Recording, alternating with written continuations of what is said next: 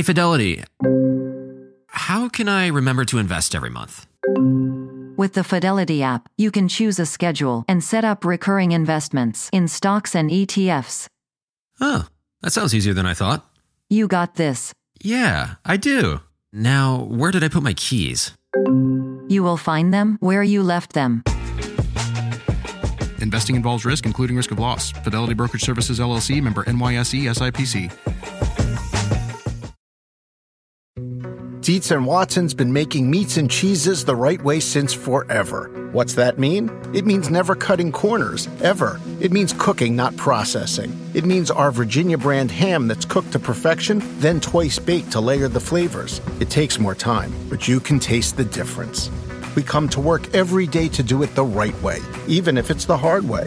Because if it's not right for us, it's not right for you. Dietz and Watson, it's a family thing since nineteen thirty-nine.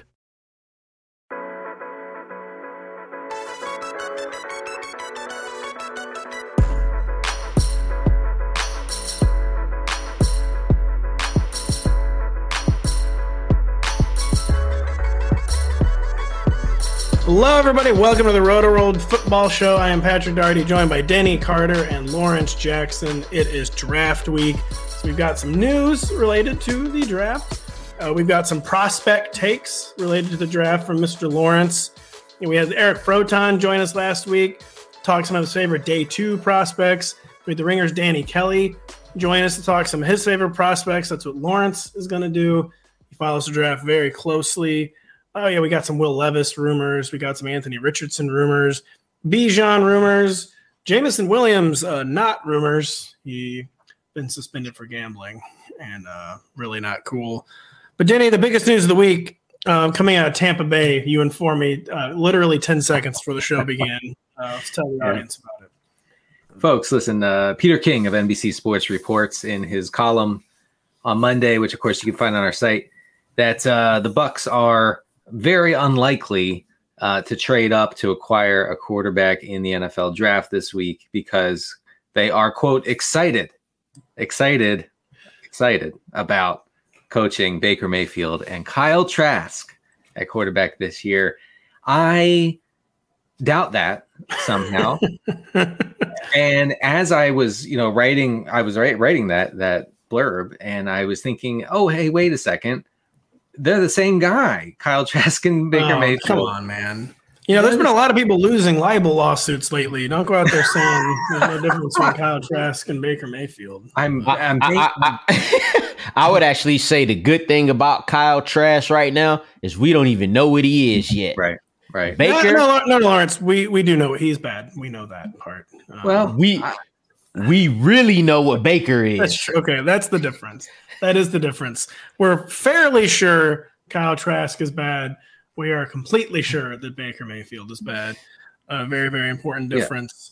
Yeah. I mean, well, it, yeah, you go, Denny. I mean, what you have, though, are two quarterbacks who are totally immobile and have no arm strength. Both of them are are dinkers and dunkers. Like that. That's that's what they do. And so you you they're going to alternate between these guys.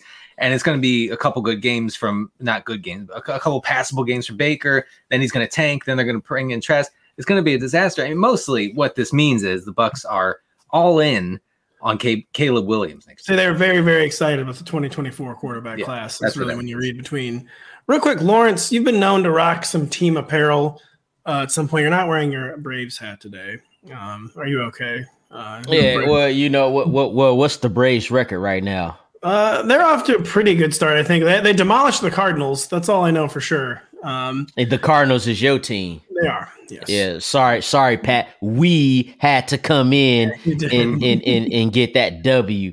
Nah, you know, just well, just switching it up for the day. But, uh, you know, what? back when, when playoff baseball get back around, you'll never see me without anything but uh, Atlanta Braves hats because I'm a fan then, baby. So, yeah, the Braves have the third best record in the National League, by the way. And I was going to ask you because I know good. you rock some team apparel from time to time, and the Bucs and the news on that re- regard, too. They've brought back the creamsicle unis for twenty twenty-three, and I was mm. wondering what your opinion was on the creamsicles. Yeah, I think it's cool. I think it's good. You know, um, I, I do like their current uniforms, but these jerseys, you know, they're they're very iconic. You know, they was the jerseys that, uh, you know, they were wearing when the Bucks first got Tony Dungy and Warren Sapp and Derek Brooks and those guys, and then they switched up to what they have now. So it, it'll be cool to see them go back for that, you know, for that one game, for, for all the nostalgic people out there. It, it'll it'll be cool to throw it back real quick. But I, I don't know if they could really rock with that if it was like a full season thing. No. But but but it's just the alternate, so it's all good. Well, yeah, I, I, real quick, Denny, he said they were yeah. iconic, uh, and Tom Brady, of course, wouldn't be caught dead in them. Um, oh no, oh he would have he would have left the team. That is why he yeah, yeah, yeah. I don't think he would like them. That's but why he retired last year because he heard they were coming back, and then once they said they wouldn't, he came back for one final year. Sorry, Denny. So I, I like this uh, trend of teams going back to their, like, I don't know, eighties and early nineties looks, like the Eagles with the Kelly green, okay, which for a long time, what, you know, back in the early two thousands was considered hideous, like the yes. most hideous thing. But but the Zoomers don't remember that at, at one point in sports history, not every team had to look post-apocalyptic. No. You know, they, they could have a little a little color. You know, the Dolphins wore bright teal, you know, uh, um, sometimes teal pants and teal uh, jerseys. OK, uh, like, you know, the Bucks had the creamsicle. The, uh, I'm trying to think of some other um, some other teams that had colorful. Anyway. Every team from the state of North Carolina just wore turquoise. Um, right. That was yeah. right. The, the Charlotte the, Hornets, Car- uh, Carolina Panthers, turquoise, the only allowed jersey color in the state well, of yeah. North Carolina. Like, well, like we, not, not every not every team looked like they were playing football in the Mad Max universe. You know, back then. the, and the, the Jaguars of kind of the Jaguars and Panthers when when the, when the both of those teams came out in what ninety-five. They those jerseys back then was kind of like, oh, this is the new thing right now, you know. So they've always kind of had, you know, different type of jerseys. You guys hit on two different trends. In the nineties, every expansion team wore turquoise or purple, but every existing team turned their uniforms black. Like the New York Mets are like so famous for blue and orange, and for some reason they started wearing all black all the time. The Cincinnati Reds, uh, who you would think would maybe have heavy red in their uniforms, started featuring heavily black, and that was like a trend. Like everything had to have black piping, everything had to have black trim. Like Denny said, basically just trying to be like intimidating color. That's sending, what the, sending the message that you could survive the Mad Max universe. You were not it's, allowed. And then, but meanwhile, yeah, the, the expansion teams coming in, the Florida Marlins, like we wear bright green. And they were the brightest uh, turquoise Uh, in, in sports history, and I loved it. I was obsessed with it. I was a Marlins fan for that reason. Right. I'll tell this before we start the show. I'll tell you both of you guys, because you won't know who it is because you, you don't like baseball, and the Zoomers have no chance. Google Charlie Hough. I'm a no. Uh, Google Charlie Hough. You don't know okay, who Charlie okay, Huff okay, I don't know. I don't know. He was a forty-year-old knuckleballer who started, I believe, the first game in Marlins franchise history. So, oh, really? Um, Google Charlie Hough. He's a, a blast from the past. Oh. Also a blast from the past, folks, is Will Levis, because he's one hundred years old. He's very, very old for a prospect. No, uh, Will Levis is kind of getting like the most draft week steam since it appears Bryce Young is settled to the Carolina Panthers in number one. So now the question moves, who's going to go number two? Uh, you know, who's going to have the number two pick? And it seems like the, the sports producer, Adam, told us before the show, Will Levis is the favorite to be the number two pick, but he's also the favorite to be the number four pick. And that is where the Carolina Pan, or excuse me, where the Indianapolis Colts, Denny, are selecting. E S P N's Todd McShay reports that the Colts' interest is, quote, very real in Will Levis. And I don't even know. I don't really have a question here other than just like asking you to comment on Will Levis and the Colts. I, I mean, it seems like Levis is, is locked into the Colts. It looks like the Colts are going to do what it takes to land Levis, and uh, part of their uh, reasoning for valuing Levis, uh, especially over Anthony Richardson, is that he's ready to start week one. And that just seems so short-sighted to me yeah. uh, to say like, well, this guy can help, can maybe help us immediately. Maybe is the key word there. Uh, so we're going to take him over the, the greatest quarterback athlete in the history of football. As Kyle Dvorak keeps telling us, Derrick Henry in a quarterback's body. And and and I'm going to have, when we talk about Anthony Richardson, I'm going to have more on him in a second. But I, I I don't really get it, but they they are apparently sold on Will Levis. Lawrence, are you sold on Will Levis? We know you, you, we heard you talk a lot about Anthony Richardson. What about Will Levis? I mean, because um, you know, there, there's some similarities. I mean, they probably get exaggerated, but you know, like toolsy. Uh, I don't know. What are your feelings on Will Levis? Will, Will Levis is going to be working with some tools in a couple of years in the construction site. I'm just kidding. I'm just kidding. I'm just kidding. I'm just kidding. I'm just kidding. He, no, I'm just not. kidding. I, I, I'm not. I'm not one of them. I can. I appreciate these players and their athleticisms. You know, uh, I ain't one of them dudes who call football athletic, players. You know, asphalt layer on the New Jersey Turnpike. yeah, whip, whipping it up quick. Nah, I, I'm I'm not one of the dudes who call these players Walmart workers because they're the fourth receiver on the team. I don't do that. Uh, but uh, with with with uh, with with uh, with Will Levis, um, you know, am I sold on him? Um. If you're asking it like that, then I would say nah. But every player has uh, pros and cons uh, to to their game. We know his is, you know, having a having a strong arm, mm-hmm. um, being a player with some experience. Uh, but there's questions about a lot about, of experience. Yeah, a lot of experience. Someone say too much. Yeah, he used to be the backup for Penn State. Um, that. Player probably won't even get drafted, by the way. But anyway, now of a sudden, you know, yeah, the, the the politics of it all. Um, but then there's questions about, you know, the accuracy or maybe decision making. But what we do know is he could throw a football, college football, on his knees fifty yards and hit the goalpost.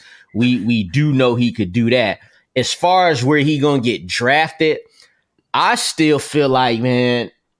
I still feel like we don't know anything when it gets to the number two pick. I think it's just a whole lot of hearsay and a whole lot of talking going on right now. Uh, congratulations to Will Levis because he will be drafted somewhere, uh, you know. Um, but I, I, I can't say that. Uh, like I don't believe that the Texas, because like it, it it's kind of weird to me how he's favored to be the second pick. And he's favored to be the fourth pick. How you gonna be the favorite to get picked at two different spots in the draft? Like, so are they saying, oh, if he don't go second, well, now he's the favorite to be the fourth? Um, I think that, that must be what it is. Like, it must be because the Colts are so in on him, supposedly, that like it's either it's better is like kind of hedging, like they're either gonna trade up to number two, or if they don't trade up to number two, no one else wants him bad enough. So right. No, like two and three are going to stay put, and he's going to fall to four. It is very. It's a very. Yeah, our, I don't really understand what the Texans are trying to accomplish. It's like they're trying to like smoke screen themselves. Like you don't have to smoke screen. Like it's just like, like you got the pick. Yeah, we yeah, know who yeah, the number yeah, one yeah. pick is, and I really can't figure out like what the, the Texans' agenda. Like keep leaking that they're not going to take a quarterback. I guess they're just trying to. I guess that it's pretty transparent. They want someone to take this right. pick from them very badly. Right. But they're going about it in a very, very strange way. Just say you're going to trade the pick. You don't even have to like be like secretive about it. Yeah. Producer Adam says uh, the theory is that the Texans know that the Colts want Will Levis and don't want him to slide to a divisional rival. So that I that think is, of a pretty easy way it, to it, prevent that. It, yeah, if I could. It, if I'm the Texans, I'm like.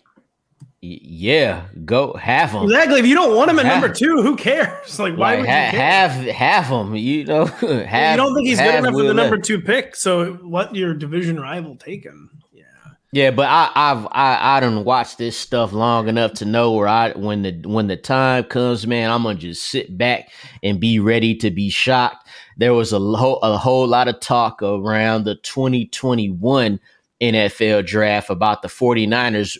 You know, moving all those picks to move up to number three, the talk was Mac Jones. And then, bam, you know, out of nowhere to some, the pick is Trey Lance. So a lot of things uh, can happen. The Bears traded up one pick to draft Mitchell Trubisky. We didn't see that coming either. That Yeah, that's scary, ain't it? Um, that is very scary. So, you know, if if Will Levis knows anything, he don't want to be the number two pick because the number two pick of the last five years is Zach Wilson, Mitchell Trubisky, Carson Wentz, Marcus Mariota and R G three. Stay away from that number two pick, Will Levis. Levis, too. Well, I guess the one thing I've been focusing a lot on the negatives for Levis, too, and that kind of like shoddy mechanics, like the classic, like big arm, but not very accurate. I kind of forgot until recently, like kind of like redigesting his like college story that, you know, he transferred to Kentucky, was really good under Liam Cohen, the offensive coordinator. And then he went to the Rams last year and is now back at Kentucky very mysteriously. And like he lost his offensive coordinator. They lost Wan'Dale Robinson. He had like no one to throw to. But I mean, like, then again, though, he's on a good S E C team. Like there was still like okay talent around him. He's he's just a very, very fascinating prospect because of all the question marks, all the projectable upside. Also, though, the advanced age, which makes you less projectable.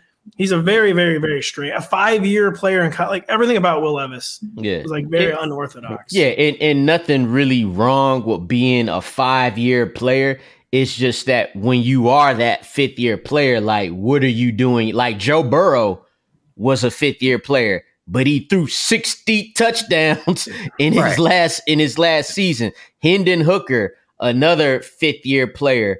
Um, he threw fifty-eight touchdowns against five picks in, in, in the past two seasons. So it, it just depends on what you do in those five years. Then you look at a guy who we'll talk about in a little bit, Anthony Richardson. He hasn't played all that much football.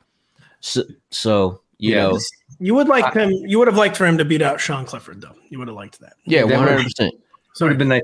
Sean Clifford uh, has – superior stats in every way to Will Levis uh, from yeah. twenty twenty-two. I just, I'm, I'm looking it up as we podcast because that's one of those things where even it's a true fact, that's libel if you say that. You can't. I know, that. man. I'm the First Amendment yeah. is on my side. Is on my side here. Look, uh, uh, Will Levis, fifty-fifth in adjusted, uh, or I'm sorry, in uh, average depth of target last year, fifty-fifth among among uh, college quarterbacks who took at least half their team snaps. Okay. Um, he was twenty-eighth in adjusted uh, completion rate, according to P F F. So, like, I, I know he can hit a, a field goal po- post from fifty yards on his knees, and I know he's jacked beyond belief, and he looks like Tim Tebow, you know. He ripped yeah. up, most yeah. ripped up quarterback in history. Exactly. Uh, that, to me, that is a huge turnoff. Like, oh, like I, I feel like he's, like, completely hands off because he's this big jack guy who can throw it from his knees. Who cares? Who cares? Remember, did Connor Rogers say Levis was too jacked? Or did, what yeah, was no? It, it, if he did say that, he he was correct. How many great core? How many good quarterbacks you see who built like Ter- Terrell Owens? Yeah, no. You gotta have a dad bod to be that type of quarterback, right? There's there the only quarterback I think that I know that's been ripped and that's had any success was Cam Newton.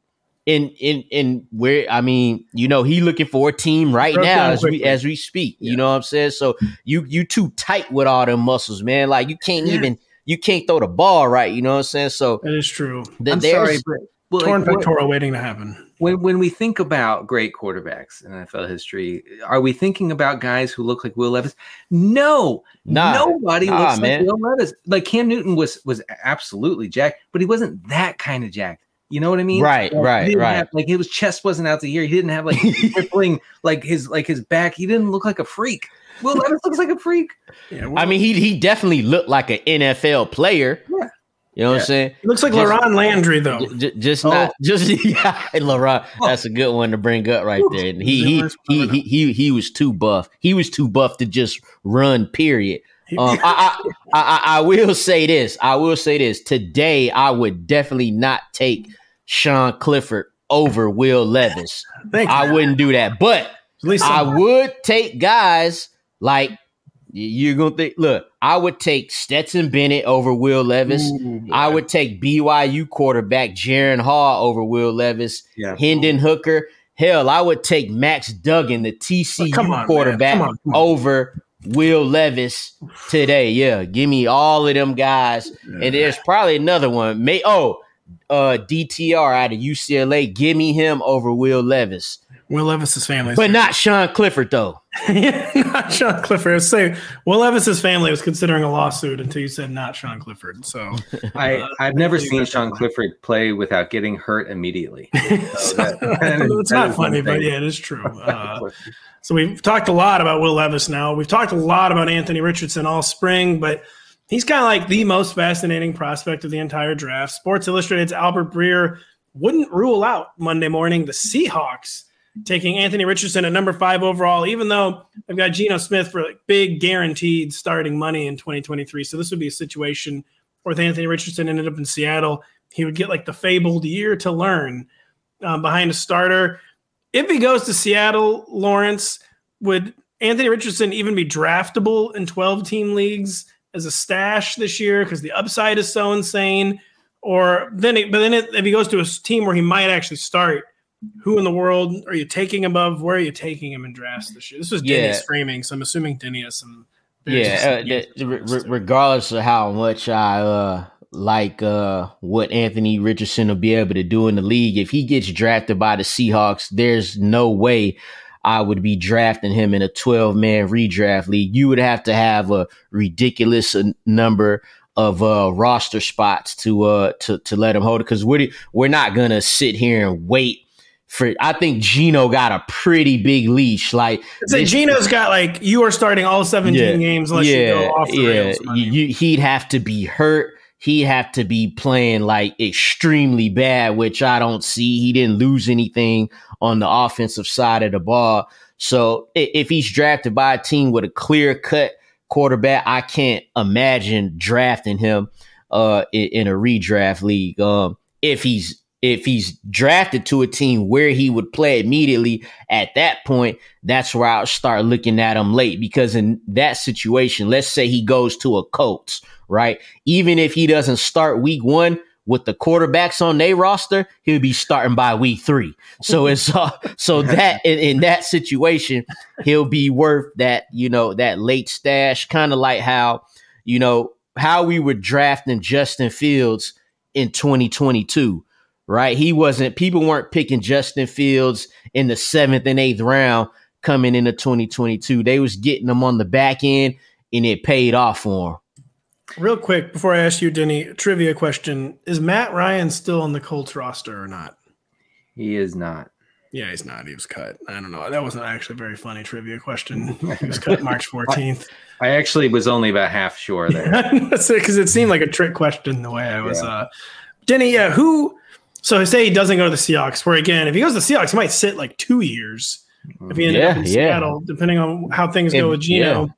But, yeah, say he goes to somewhere with, with a much like the Colts. I don't know. Uh, where where do you – because like the upside would just be stratospheric, but we, the downside, of course, self-evident as well.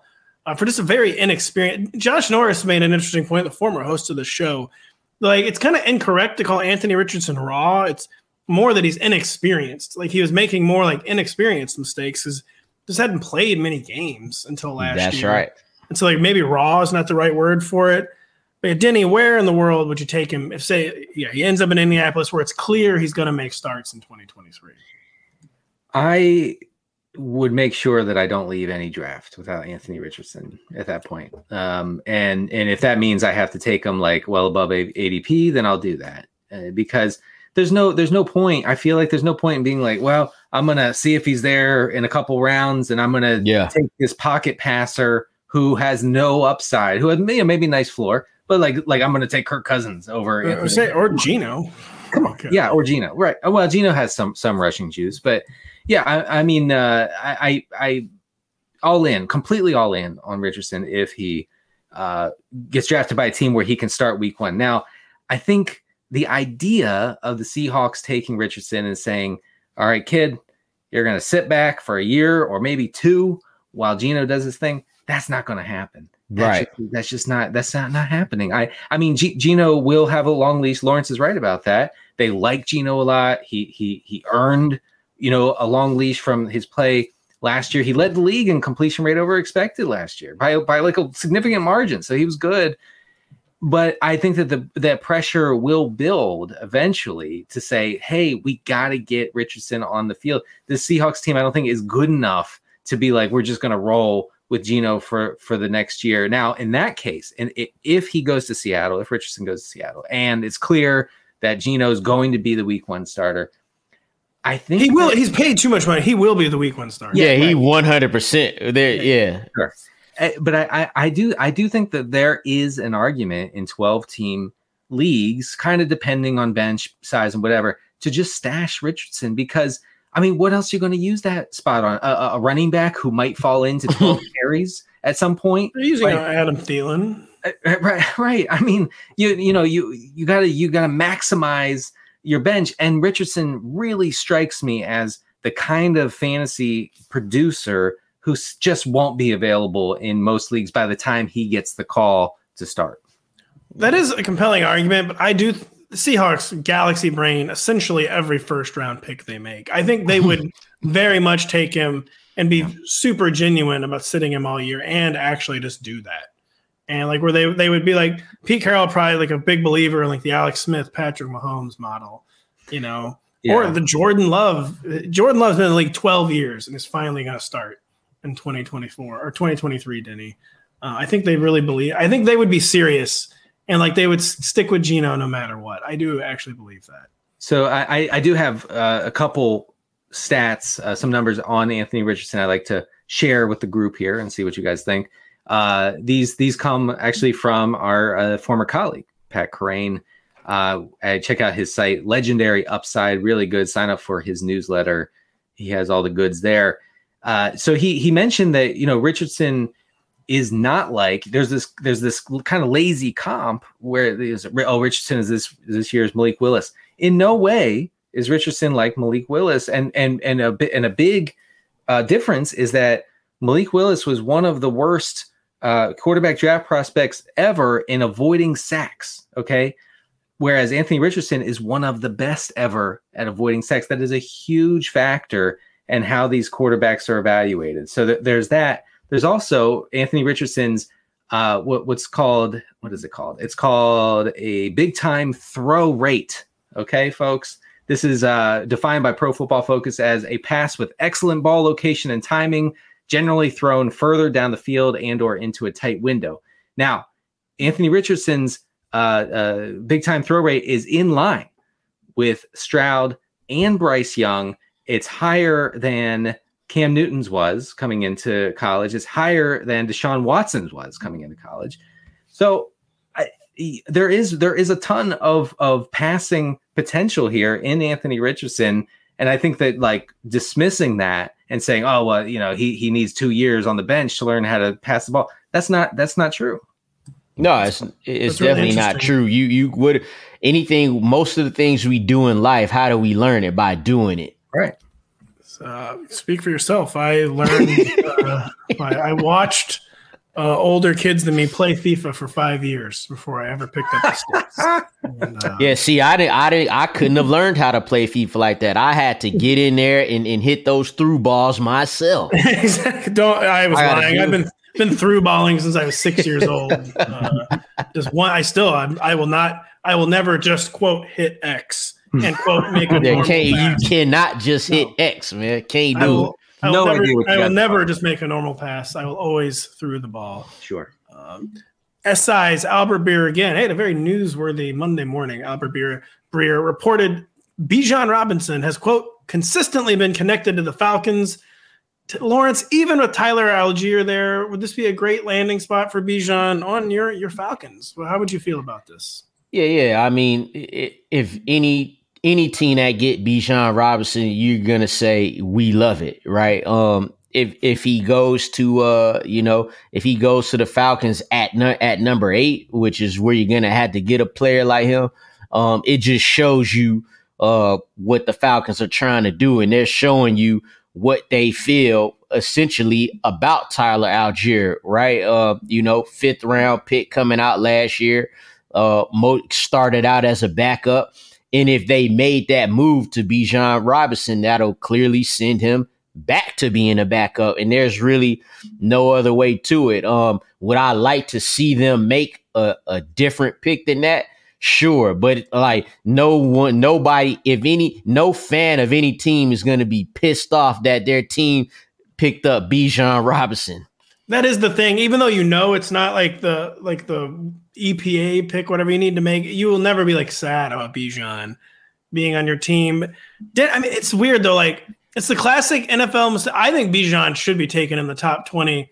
I do think if you hit on like a day three running back who looks really good, maybe the next year you shouldn't take a day one running back.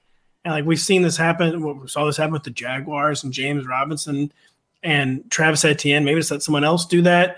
But I mean, would it be a concern for Bijan's fantasy prospects in twenty twenty-three ending up in Atlanta, where it's not like Tyler Algier will just disappear, I'm assuming?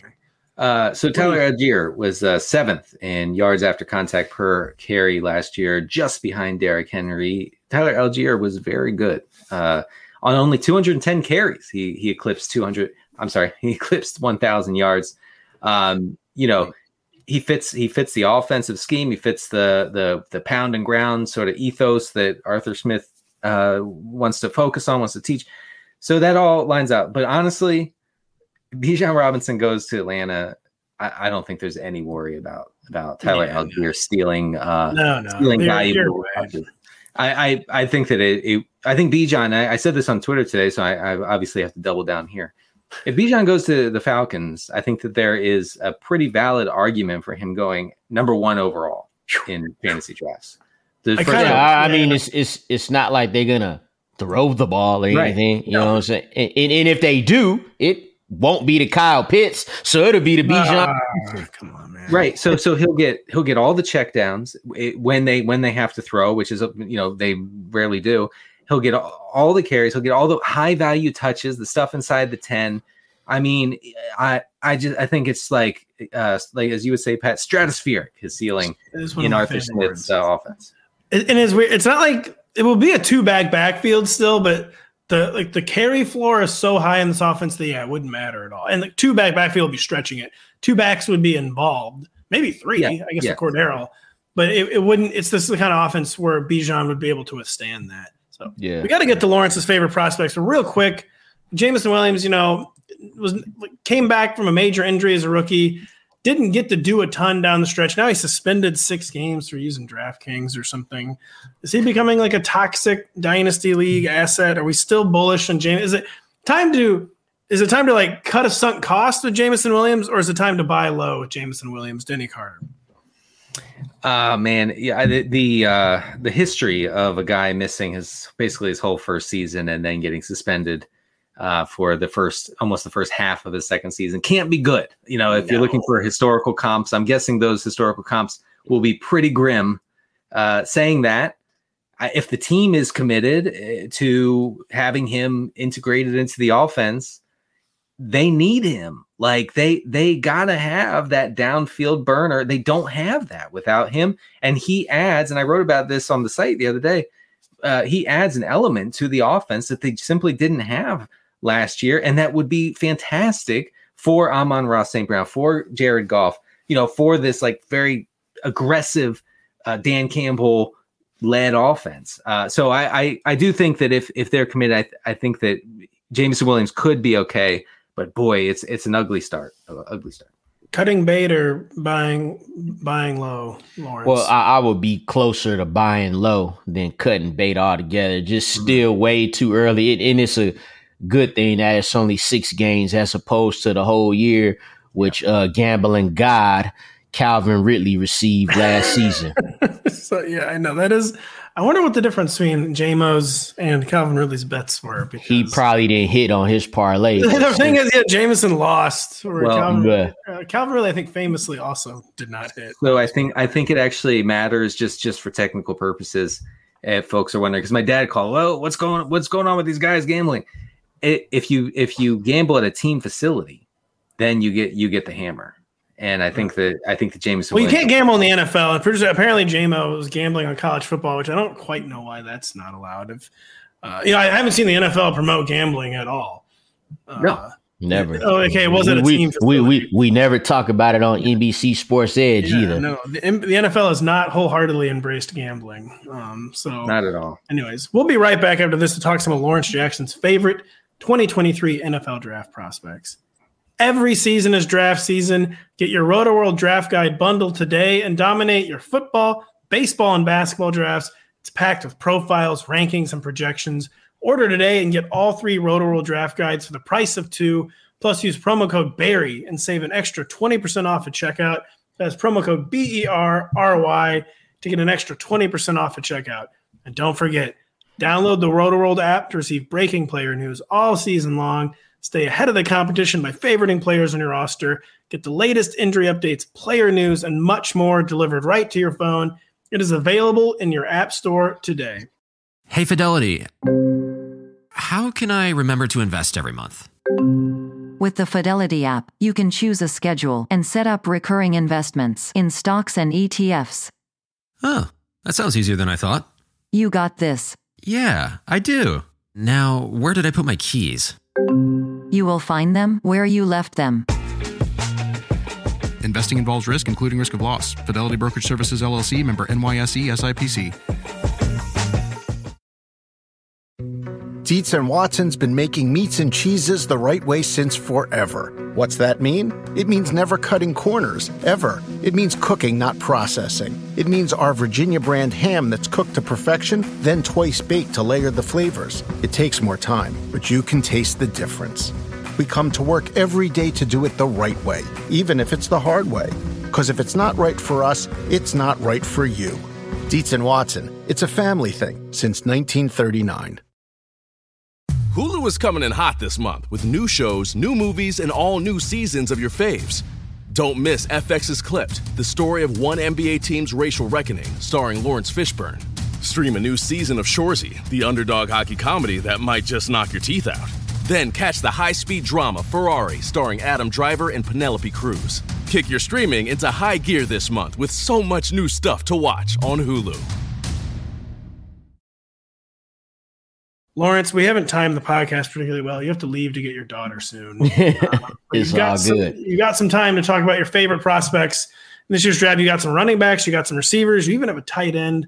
Let's start yeah. with one of your favorite running backs. In this yeah, yeah. Draft. And so, like we know, right, we all we all expect players like Bijan Robinson, Jahmyr Gibbs, Jackson Smith-Njigba. We ex- we're expecting them to provide us with – with fantasy value right out the gate, right? But what about guys like Tyler Algier, a day three guy, Dameon Pierce, a day three guy, Isaiah Pacheco, a day three? So though, these guys are out and about, and they will uh, have roles at some point. So uh, one, one of the first guys I want to talk about is Mister Small Almighty, Deuce Vaughn, running back out of Kansas State.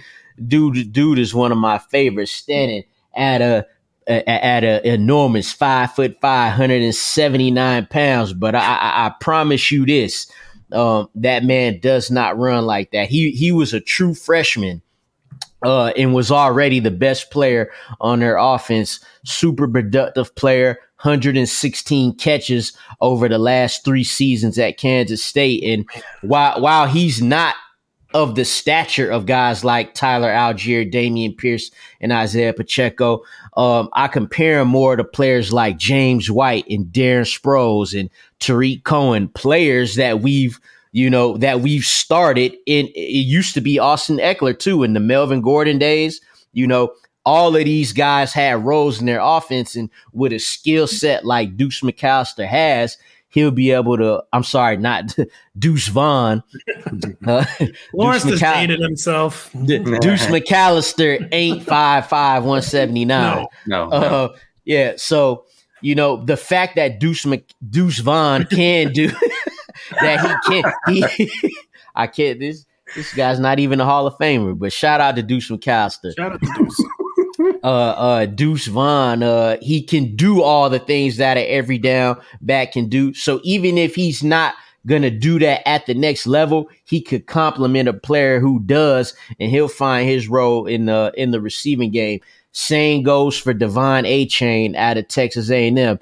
A little bit bigger, five nine, one eighty-eight, uh, Similar, similar skill set, except Devon Achane does not run like a man who's sub one hundred ninety pounds. Like he, he, he's elusive, he's quick, but he will deliver the blow as well. He, he's a tackle breaker, and obviously all-American, world-class speed on the track. We love that, right? Uh, he'll he'll bring it. He'll bring it in the kick kick return game as well.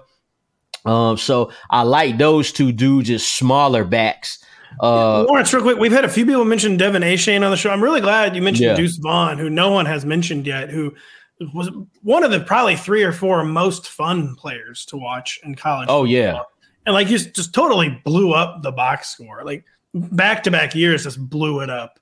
Like, on all three downs, and it, five five is very small. But like you said, we've we've seen it with his fellow K-State alum, Darren Sproles, and we've seen it with Tariq Cohen, who got short-circuited by injuries. So it's not like we have no – there's a prototype for these players having success in the pros. Yeah. Deuce Vaughn is a very, very, very fascinating prospect. And and he's a, he's a player, you know, on, on the tape, it literally shows he can line up in the slot and eat your linebackers alive. Like, it's a complete mismatch there.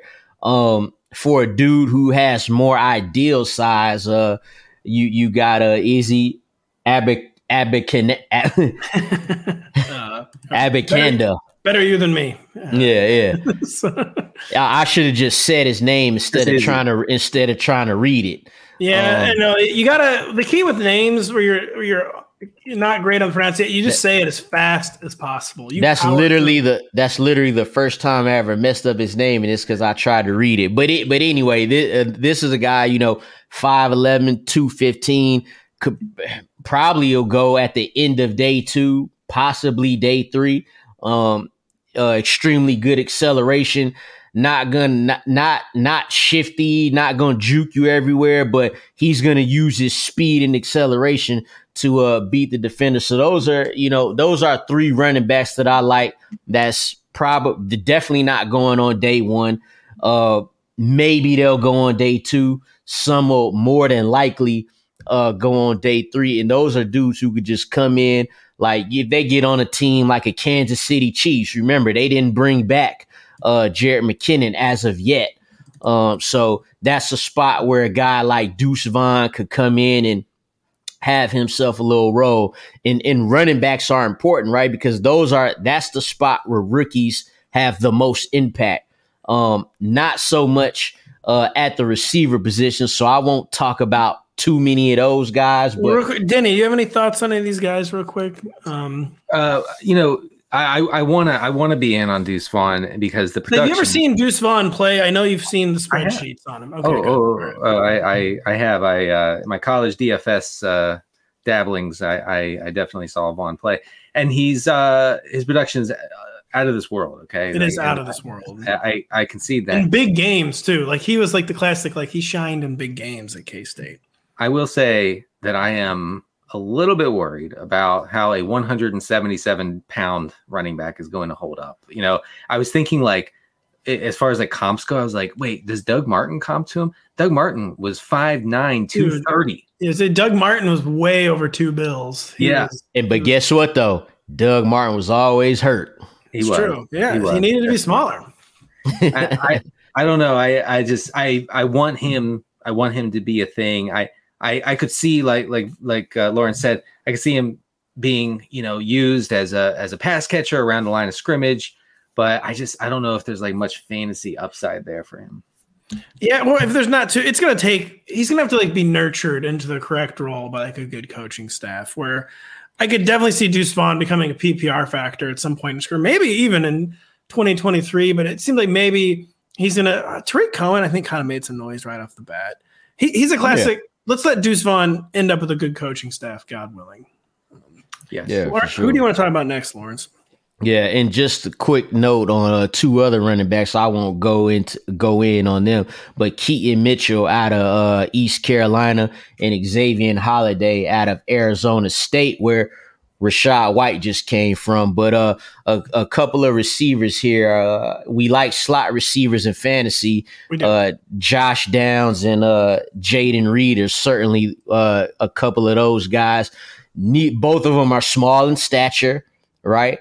So but, small. Lawrence, what is the deal with this class, man? Like, these these guys would have all been like they would have not looked out of place on the Rotoworld flag football team in Canton, yeah. Ohio last year. They're all like five nine, one seventy. No, and, and, and, and I'm certain Denny would not have thrown the ball to Josh Downs. He wouldn't have thrown the ball to Josh Downs either, because he would have just been too wide open for him. Yeah, Josh you know, Downs Josh, would have been out the back of the end zone. Josh Downs, out of, you know, and, and that's what I like about Josh Downs. He's able to get open in those zone coverages more quicker than fast, even though he's five ten, one seventy-five. He don't run a four three. He's closer to a four five.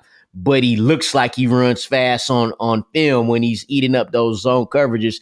The same deal could be said uh, with a guy like Jaden Reed out of Michigan State. Just finds his spots in the zones. And if this guy, if any of these guys get picked in the, you know, fourth round or so, then look for them to compete for some reps, uh, as well as uh, Xavier Hutchinson out of Ohio State. He's a bigger receiver, six two. two oh five, but the special thing about him is he can play big and he could play small. Played twenty-six percent of his snaps in the slot, but he's more known as an X receiver, makes the acrobatic catches, and he's I, I so, there's some things I compare him uh, to Cooper Kupp with. He's an older receiver, older fifth year receiver who should probably get picked in the middle rounds and was productive right off the bat. They could move them around. So I like those three players right there.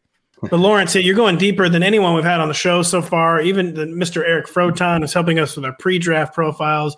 We're going to have amazing write-ups for all these guys on draft weekend. So you get a lot more stuff like Lawrence is coming with right now. But Lawrence, as you're talking about Josh Downs, there's more like I read about Josh Downs, you know, five foot nine, slot-only prospect who runs like a four five instead of a four four. Mm-hmm. What you're basically saying is that he's already on the New England Patriots. He's that, yeah, it, it, I, I don't know if I love him as much as he if he went to that team, because their offense has to show me they can actually do something first. Well, I don't know if you've heard, Lawrence. Uh, yeah, high and mighty, they hired an offensive coordinator this year. Woo! So yeah, uh, they have an actual offensive coordinator. So yeah, before you judge the Patriots, maybe you should learn the facts. Yeah, I gotta learn the facts. They've hired an actual offensive coordinator. Yeah, here's a here, the biggest fact is their quarterback ain't Tom Brady. That's hey, you guys were saying you don't like quarterbacks being all rocked up, and then now all of a sudden you don't like Mac Jones, which is the billiest quarterback in the league. Uh, although actually, apparently. Actually, he got a perfect quarterback body, so I don't know what gives. Yeah, we'll, give, we'll give him another chance with a real offensive coach, so we'll, we'll see what happens. But Josh Downs, don't get drafted to the Patriots, man. I think well, supposedly Josh Downs, Mac is rocked up, by the way, now. Sorry, Denny. We had a we had a report this morning from Peter King. It's on our site that uh, the Bills are interested in Josh Downs and could take him in the first round. Uh, Peter Wait, King. So, what? They uh, said that? Who said that? First Peter round? King, Peter oh, King. Wow. Yeah. Oh, mm. The Bills, right. man, they, they need receiver help like really bad. And they're yeah. like obsessed with that archetype of receiver and like kind of keep striking out on it. Like even Isaiah McKenzie, you know, was kind of a strikeout last year. I forget who, what team is Isaiah McKenzie on now, by the way? Uh, Colts. I can't remember. He's not in Buffalo anymore, but they really need receiver help. That would be kind of a shocking first round pick. I know Josh, Josh Downs is kind of all over draft boards. I do know that. Yeah, yeah. Um, there, oh. Some people have got him really high. Some people have got him more like day, like like low day two. So he will be a really, really fascinating um, prospect. McKenzie plays for the Colts. Okay, all right. So yeah, Will yeah. Levis would be the best weapon yeah. Will Levis has had in like two years. But uh, again, they're receive wide receiver rookies. Like we had Chris Olave and Garrett Wilson. That was the extent of rookie wide receivers that we was willing to start every week. So it'll be tough for any rookie receiver to get in there and be uh exceptional, exceptional off, off the bat. Yeah. Um, that's why I only talk about one tight end, because again, rookie tight ends don't usually come in and get a thousand yards like Kyle Pitts does. You know what I'm God, saying? That's not a thousand yards for his career yet. Just over that, just over that. But like last season, we didn't know what to do at the tight end position outside of Travis Kelce and Mark Andrews. Even he started falling off a bit, but we had guys like K. Dot and Greg Dulcich, Isaiah Likely that we were we were talking about and switching them out every week. Uh, and then you got Chig Okongwu, um, got that name right there. I didn't really read it, that's why. Uh, so, so you power through. Power he, through. He, he was the best rookie tight end from a fantasy standpoint. Uh, Sam Laporta out of Iowa State is like the big Chig. You know what I'm saying? He's that type of player. He's a he's more of an H-back, a guy you move around. He's what Jonnu Smith is supposed to be. That's what he was supposed to be on the Patriots. So uh, Sam Laporta, look out for, for that name outside of the obvious guys like Dalton Kincaid and uh, Michael Mayer. That's another, because everyone's talking about like the top of this amazing tight end class. It's interesting to go a little it's further pretty deep. Down. It's deep. It's it is crazy. Like people are, I, it, it wasn't hype. Like it is like genuinely a really deep tight end class. Which maybe it's this thing about the overall draft class, which you know we're hearing is not very good. We're probably not a great sign of one of the really deep positions is tight end, but um, it is one of the really deep positions this year, Denny. It is. Uh, by the way, there are several tight ends, including Laporta, uh, who and not Michael Mayer, who really excel at after the catch ability and speed, which are two enormous factors in tight end production over, especially over the past like decade. Uh, so they, I, I do think that there is a chance that eventually, maybe this year, we get past the idea or the reality that rookie tight ends don't produce in fantasy. I'm here's to hoping. Would be really nice because it's a position that needs a talent infusion. Yes, yes. Very, very badly. Tyler Higbee, one of the worst overall players in the league, was like the tight end two overall last year. I, just, I don't even know, man. It's When's Tyler Higbee going to be working on highways? Um, never. Um, never. That guy's going to be in the league forever. And it, it, it only going to be on the Rams. But he, know, it's but true. Look, he's like the franchise player. I guarantee you this. Week three, he's going to have nine catches for ninety-one yards and two touchdowns. And that's it. And, that's that's that's a wrap for the whole season. Though. And I'm I'm gonna and I'm gonna have to write four hundred words on them. You will. You've already. Well, you've got that's evergreen for you, Danny. You've already got that one on file. You just like change out the week and the year. And I do. You're right. uh, that one that's on just yeah, evergreen for Danny Carter. Wow, Lord, I was worried we weren't gonna be able to get to all your players. Sorry, anything you didn't get to say on Keaton Mitchell or Xavier Valade uh, that you uh, get out there? Xavier Valade, man, he's the one that uh, has uh, he. You could almost think of him in the same breath as Rachaad White. We think of some of the things like uh, he has the tools to do every like everything that you need in the back. He's underrated in the pass catching game. So for a guy like him, this is prob this is probably a day three running back we're talking about right here. But uh, definitely. Uh, gives the effort in pass pro, and you need that as a, a rookie to stay on the field. But, you know, at five eleven, two hundred, you know, he's a guy that could give you it in every phase, run, pass, and pass pro. And then Ke- uh, Keaton Mitchell is a guy who could potentially, I don't know, a lot of people don't use kick return points in fantasy, but he's another guy who could fall into a role. You know, he's got experience catching the ball out of the backfield. The acceleration speed on him, again, is legit. His four three is not just a combine four three. That's like a football field, running, outrunning angles type of four three.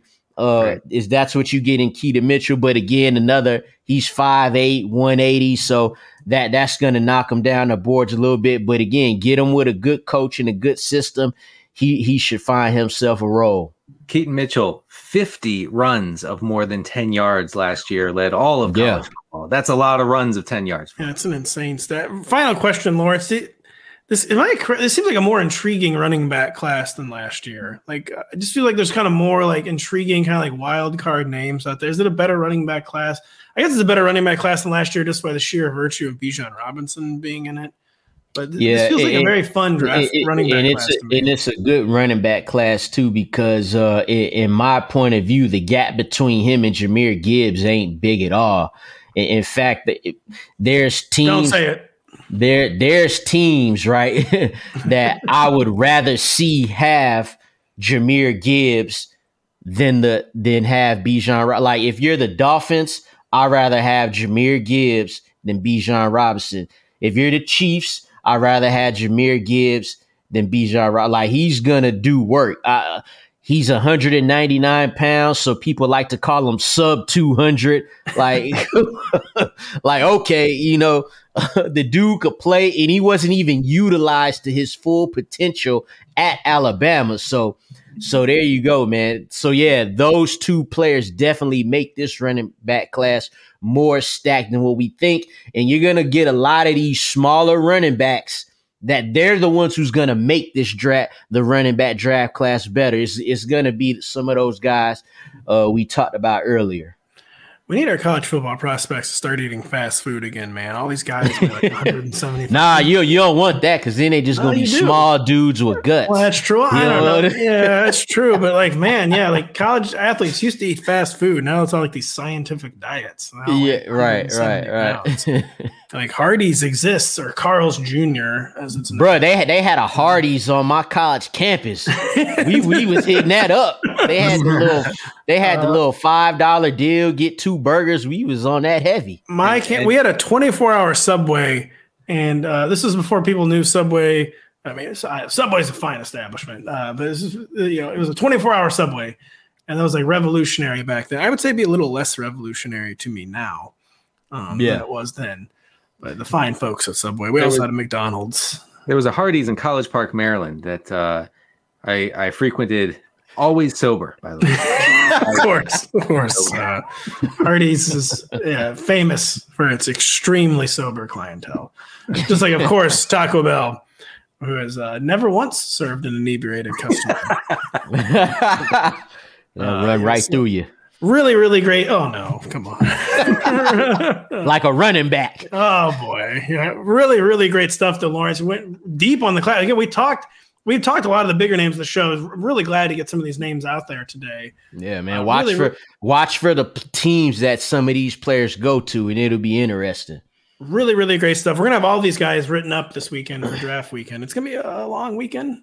Lawrence, really, this is your first uh, draft for us where you're going to be blurbing, right? Uh, yeah, because I because last year I went to the, to Vegas, so I avoided that last well, and year. And you were brand new. You were new yeah, to the blurb yeah, game. Yeah. Unfortunately yeah. for you, you are trained up this year.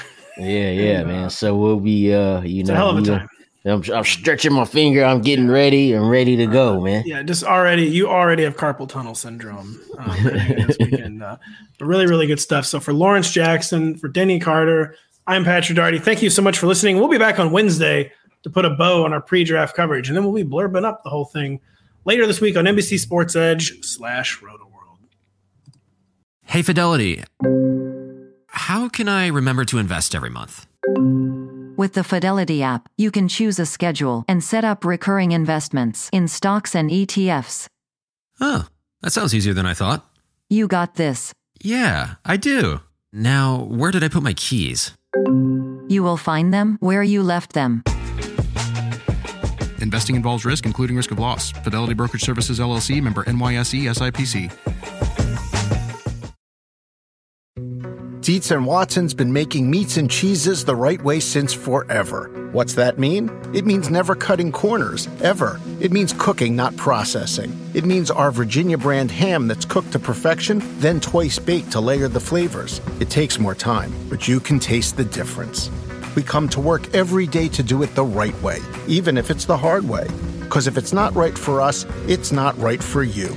Dietz and Watson, it's a family thing since nineteen thirty-nine.